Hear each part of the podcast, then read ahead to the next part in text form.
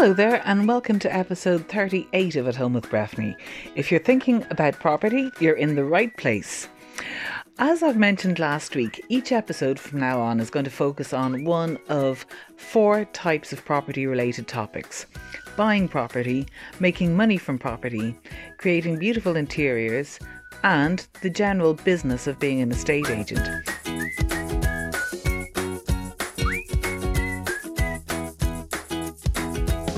So, this week our topic is buying property, and I'd like to talk to you about 10 reasons why we've said no to particular properties during the week. So, I guess when we're buying property, we're obviously saying yes to the ones we're buying, but we're also saying no to certain properties. So, I just wanted to share with you in this particular week why myself and my clients have said no to 10 different properties. So, it's not always the same client, but the kinds of issues that I'm talking about are are ones that I would probably say no to for every client. So here we go. The first one is we were looking for a nice three bed house in a certain price point, and this particular house met all of the requirements the right number of bedrooms and bathrooms, a fine orientation. But the reason why we said no to it is that it's too far back in the estate. So let's say, for argument's sake, the estate is called Hazelview Woods. And usually, when you get an estate like Hazelview, you get Hazelview Woods, Hazelview Downs, Hazelview Lawns, Hazelview this, that, and the other. Now, this particular house was just too far back. And if you were to walk out your door in the morning to get the paper or a coffee, you'd have to walk for maybe 10 minutes to 15 minutes to physically get out of the estate. And in this particular estate, you actually could have gone out a little lane instead of walking all the roads out of the estate. But the lanes were fine if you're walking out in the morning, but not so fine if you were walking out at night. It was a bit of a tricky lane. It went through a bit of a football club and a bit of a this and a bit of a that. It wasn't a simple short lane that felt safe. So the reason we said no to this particular house was that it was too far back in the estate. And in general, if I'm buying in an estate for a client or looking in an estate, I would always favour the houses that are towards the front of the estate. Maybe not bang at the front, not maybe not the very first two houses in, but certainly towards the front so you don't feel stifled in the estate and you don't have to actually do too much work to get out of the estate every day. So that's number 1. Number two was another property that ticked all of the boxes, but what was a no to this particular property when we went to look at it was that the back garden basically just fell away from the house. The front driveway was on a level. The house itself had the right number of bathrooms and bedrooms and was in fine condition at the right price point. But when you walked out the back door of the house, you walked onto a deck you know, which was enough to put a table and chairs on. But then the rest of the garden just basically fell right away from the house. And that in itself isn't really a huge problem. But you definitely would want to do something with that garden. You would want to address the levels in some just to shape it up you'd need to put it into proper levels and basically this is an expense that is a really unnecessary expense buying a house is an expensive business and you don't really feel like you want to be doing site works to the house. So, in my view, if you're just buying a normal house for your normal purposes, ideally the levels are right. You're buying a house that doesn't have a huge slope up to it or a huge slope down from it. It is on a level. So, if you're buying a house, I would definitely say don't discount the attractiveness of the house actually being on a level site because either just from a cosmetic point of view, if you buy it, you'll want to terrace it if it's your back garden. And from a purely practical point of view, often if you've got a driveway sloping down into the house or a back garden falling down from the house or into the house, you're going to have some level of some type of drainage issue. So, from that point of view, I would just say if you can, choose a house with a level site. Then, a third reason we said no to a house, it was again in a very nice part of the world, one we like, and a type of house I love. I love those 1950s former council houses because I love the fact that they are well built and they have good gardens for the most part. And very often there's a really nice sense of community in them too. You get trees planted along the road and they're built in a critical mass, so you've got a lot of them at any one time, and you tend to have really nice communities. Um, uh, so in this particular case, everything was right about the house, but it was in a type of a keyhole part of a road. So let's just take, for argument's sake, Crumlin. It wasn't Crumlin, but if you take these 1950s houses where you have big long roads of houses with front and back gardens, they very often, the builders built little keyholes off the roads, just a little cul de sac of houses. So I don't love cul de sacs but in this case, I this house cul-de-sac was quite attractive. It was quite a wide cul-de-sac. It didn't feel too stuffed to get in and out of. But what I didn't like about the house was that it was right at the end of the cul-de-sac on the left, which meant that the house that we were interested in basically was sharing a front drive with the house that was right at the end. So let's say the house was right at the end was at 12 o'clock. The house we were interested in was at 11 o'clock. But they had to share a front drive because the space was so tight. They both would have had quite generous back gardens, probably in a pizza slice shape, but at the front, they were kind of at the centre of the pizza slice and then their back gardens would have been wide, but at the front everything narrowed to such an extent that they had to share a front drive. And I don't like that. In a if you're buying a house, it's tricky enough living with your neighbors and getting on well with your neighbors but to actually have to physically share a front drive and every day to be dealing with them on that intimate sort of level, reversing in your turn, no, my turn, etc., etc., you don't want that. That is something that if you can avoid, and you can avoid it in these types of estates because there's usually loads of houses for sale there at any one time, just do avoid it. It makes life, it's a complication you don't need. So the fourth reason we said no to a house, this was a, a different price bracket. It was a chunky price bracket, and we were looking at a period terrace of houses in Dun Laoghaire. And the one that was on the market, which was of kind of interest to us, was a modern house. And in the end, we said no, because the whole reason we liked that terrace was because it was a period terrace. And the house we were looking at was at the end of it. And I thought, right, why do we, you know, the whole point of this is the period features, the historical connection, and by buying a modern house kind of tacked on to the end of the terrace means we'll always be the odd one out.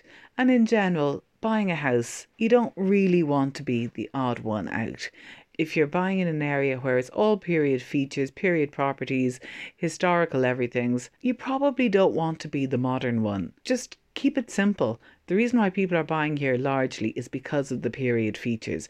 In my view, I would just steer clear from being the odd one out in any situation. In general, people don't like to be the odd one out in a group, and the same applies to houses. So I know this sounds a little bit negative, this podcast, but there is a positive learning to be made from every reason we've walked away from a house. It means, okay, we're walking away from this house, but we're walking towards a different type of a house. So the fifth house we said no to was we actually had been sale agreed on this. We were going down the track with this and liking everything about it. But on the survey, when doing the survey, we realised there's a problem, quite a significant problem with the fall of the drains for this house. So that was a no. It wasn't something we could pick up just by visiting the house, but by doing our due diligence, we realised actually there's a serious problem with the drains that would need quite a bit of remedial work to solve. So that's a no. Now, the sixth one was we had the right house and the right location and the right price point. And in my view, if you've got the right house, the right location, and the right orientation, and the right type of size of a house, in my view, it would take a lot to make me walk away from a house like that because generally I feel like if you've got the right location, the right orientation, the right price point, there's pretty well nothing else. I mean, everything else can be solved with money. But the problem here was that the vendor had spent quite a lot of money on this house. but they'd spent it doing things that we didn't like. Now that's sounds so fussy, but they'd done things that really, really actually positively took away from the value of their house, which was such it's such a disappointing outcome for everyone because we really liked everything about the location and orientation of this house. But the vendor had knocked down walls, creating an entire open space downstairs, which really wasn't helpful. It meant everything was open space. You walked straight into the only room that was downstairs. He had taken out the hallway, he had knocked out everything under the stairs, hadn't put in a loo, had built on it quite a chunky extension to the back, and it all flowed into one. So that that was a lot of money being spent doing the wrong things. He'd also taken out some bedrooms upstairs and put in, I say he, it could have been a she, and put in bathrooms. So we now have really far too big a house downstairs for far too reduced a number of bedrooms upstairs. So this was a case where we've said no to the house because the vendor had spent money in the wrong ways. And in my view, the wrong ways are where you've added a lot of living space but haven't really put in the services to go with it, e.g., extra downstairs loos and another downstairs sitting room. I don't think you want space at all costs. Sometimes you want maybe compartmentalized space more than open space, or at least perhaps a good balance of both. So that was a no to that one another reason we're on to number seven now in my grumpy list of why we're saying no to houses but number seven was a really nice house a very nice location but it was right beside a river the back garden of it was basically a deck kind of cantilevered, if that's the right word, over a river. Now, everything about the house was right, but the reason I'm saying no to that for the client is, and they're agreeing with me, is that when we want to sell this house, it's not going to appeal to everyone. It's basically a family house, but with quite a dangerous element. As in, if you're moving into your house with your young kids, the chances are life is fraught enough without adding the extra element of sharp falls and rivers to your daily life. So, in general, if you're buying a family house, you basically want the site of the family house to be a safe site. And in this case, the river and the fall to the river and the drop from the deck, there were just too many extra risks to add into a daily life that you didn't need. Although the location was excellent, everything else was excellent, it was just one or two or three risks too many to add into a day to day life. And it, in my view, it would also, keeping an eye on the future resale of the house, it definitely was going to appeal to a narrower market. And ideally, when you buy, you're also thinking of your exit strategy. And you want the house you buy to appeal to as many people as possible on the day that you choose to sell it. So, number eight in our list of 10, why we didn't choose to buy. The house was a very good house, close to a Luas, very nicely presented, nicely kept, everything good. But the reason we said no to this house was because the garden of the house backed onto a canal and a a lovely, pretty path and a parkway, and you'd think, well, isn't that a nice thing? Yes, in theory, it is a nice thing to have a park and a canal close by. But the actual gut instinct when you were in the house was that you'd walked in the front door. Fine, you shut that behind you and you're at home. But somehow you felt you really hadn't closed off the world because your back garden was fully open basically to the public space behind it. And really, the client just didn't feel, and nor did I feel comfortable that really when you'd shut your front door and come home, you weren't really snuggling into your house. Ideally, we're like animals. We want to just shove our bums and backsides right up against something and secure ourselves in our house. And I feel like this house was not securely settled in its site. It's openness to the park at the back made it unattractive. It had a park, a walkway, and a canal, and it just felt too, and a Luas track, just felt like there was too much happening at the back of the house and not relaxing and, and not secure feeling. So it was a no to that. So we've only two more no's to go before we get on to two yeses of the week. So our ninth no was a three bedroomed house, but the third bedroom was just too small.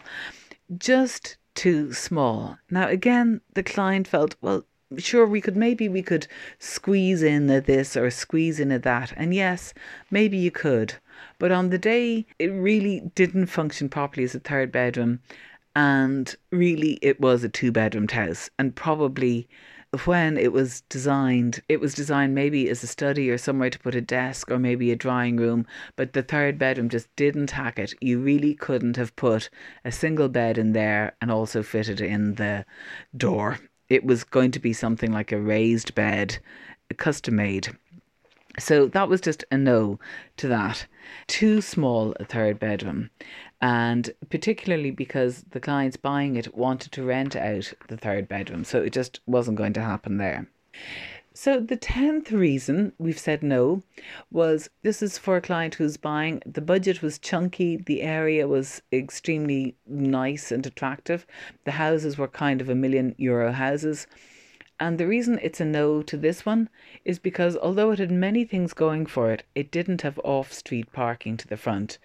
And given that it was a big family house, I think off street parking, if you've got a big family house, is essential. It's a different thing if you're buying a terraced red brick somewhere in the likes of, say, Donnybrook or Ballsbridge or wherever, and you just don't expect to get off street parking or Drumcondra or Phibsborough, Stoneybatter, because off street parking just doesn't happen. It's a terraced world, you're buying a terraced house, and you don't expect off street parking. That's fine. But in this case, it's a big, chunky, four bedroomed house with a fine, big back garden. So, in my view, the two things just didn't work together. You've a big family house but with no off street parking. So what I think is that you're buying this house, you've got a, maybe a baby who's asleep in the car and you'd like to be able to just back the car in and unload your groceries while the baby's asleep. You can't do any of that if you have street parking. So I feel like if you're buying a family house, you need like and by family house I mean a three or four or five bedroom house, you absolutely need to have parking, off street parking, because that all makes sense as a package. Obviously, if you're buying a terraced house in a busy spot, then of course off street parking isn't uh, going to be something that's a priority. But I feel like you need to consider what's the overall proposition here. If it's a big house for a family, you need off street parking. So that's the end of my 10 reasons why we didn't buy houses this week. But I want to just share two deals we did do this week. One was a really great house, detached house out by the sea in south side of Dublin, and everything about it was right. It's detached, it has off street parking, it has a lovely southwest orientation, it's not overlooked, it has all its period features. It's a short walk to the sea, a short walk to a village, a really pretty um, road that doesn't it's not a through road although it's not a cul-de-sac it's not necessarily a road you'd be driving on to get from a to b so that was a deal we did sale agreed on it as of monday and everything about it was great the other deal we're doing this week is a city centre apartment. And again, everything about this apartment, in my view, is excellent. The rooms are square in shape. It's, you don't have these wonky long rooms or triangular shaped rooms. They're beautifully square in shape. You've got two gorgeous sash windows right overlooking the river. You have a sitting room to the front, a bedroom to the back, and you have a bath with a full length bath, and you have parking space. And you're right in the city centre. So everything about this property was a buy in my view and it is a buy and we're doing the deal on it so there are two deals that that we have done this week so i hope that all my negative 10 points have in some way translated into uh, plus. So I'm just going to whiz through them again to, to make a plus out of all the negatives.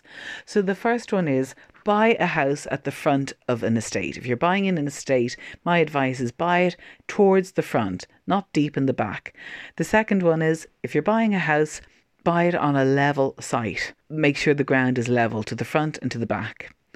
Third one is don't buy in a cul de sac if you have to share a garden with a neighbour. So if you're buying a house, make sure you have your own entrance to that house. Don't share a front entrance with your neighbour if you can. If you're buying in a period zone, buy a period house. Don't be the odd man out with your house. The fifth one is, well, drains, I guess. There's not much you can do about that. I guess the learning here is always do a survey on a house.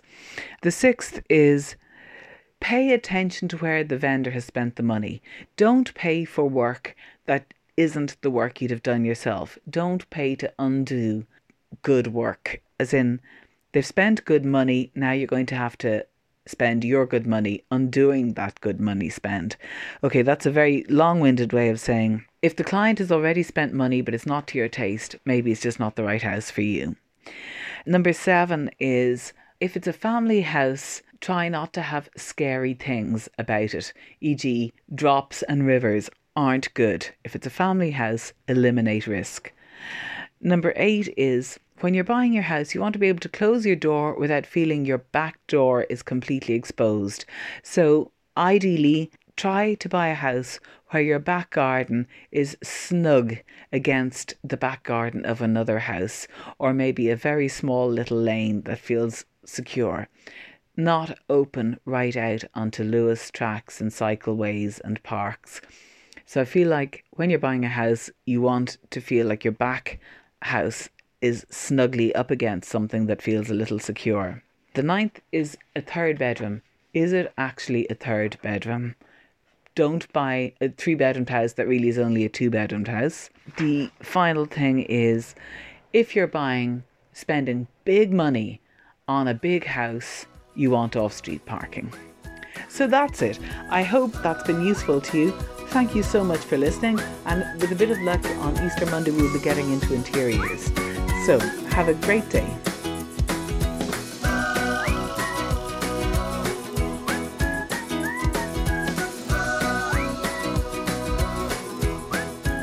Did you enjoy this podcast? If so, we'd love you to subscribe to it and tell your friends, family, and colleagues. In the meanwhile, if you think you'd benefit from some professional help with your next property transaction, then head over to breffneokelly.ie to see which of our three property services might be best for you. Thanks for listening.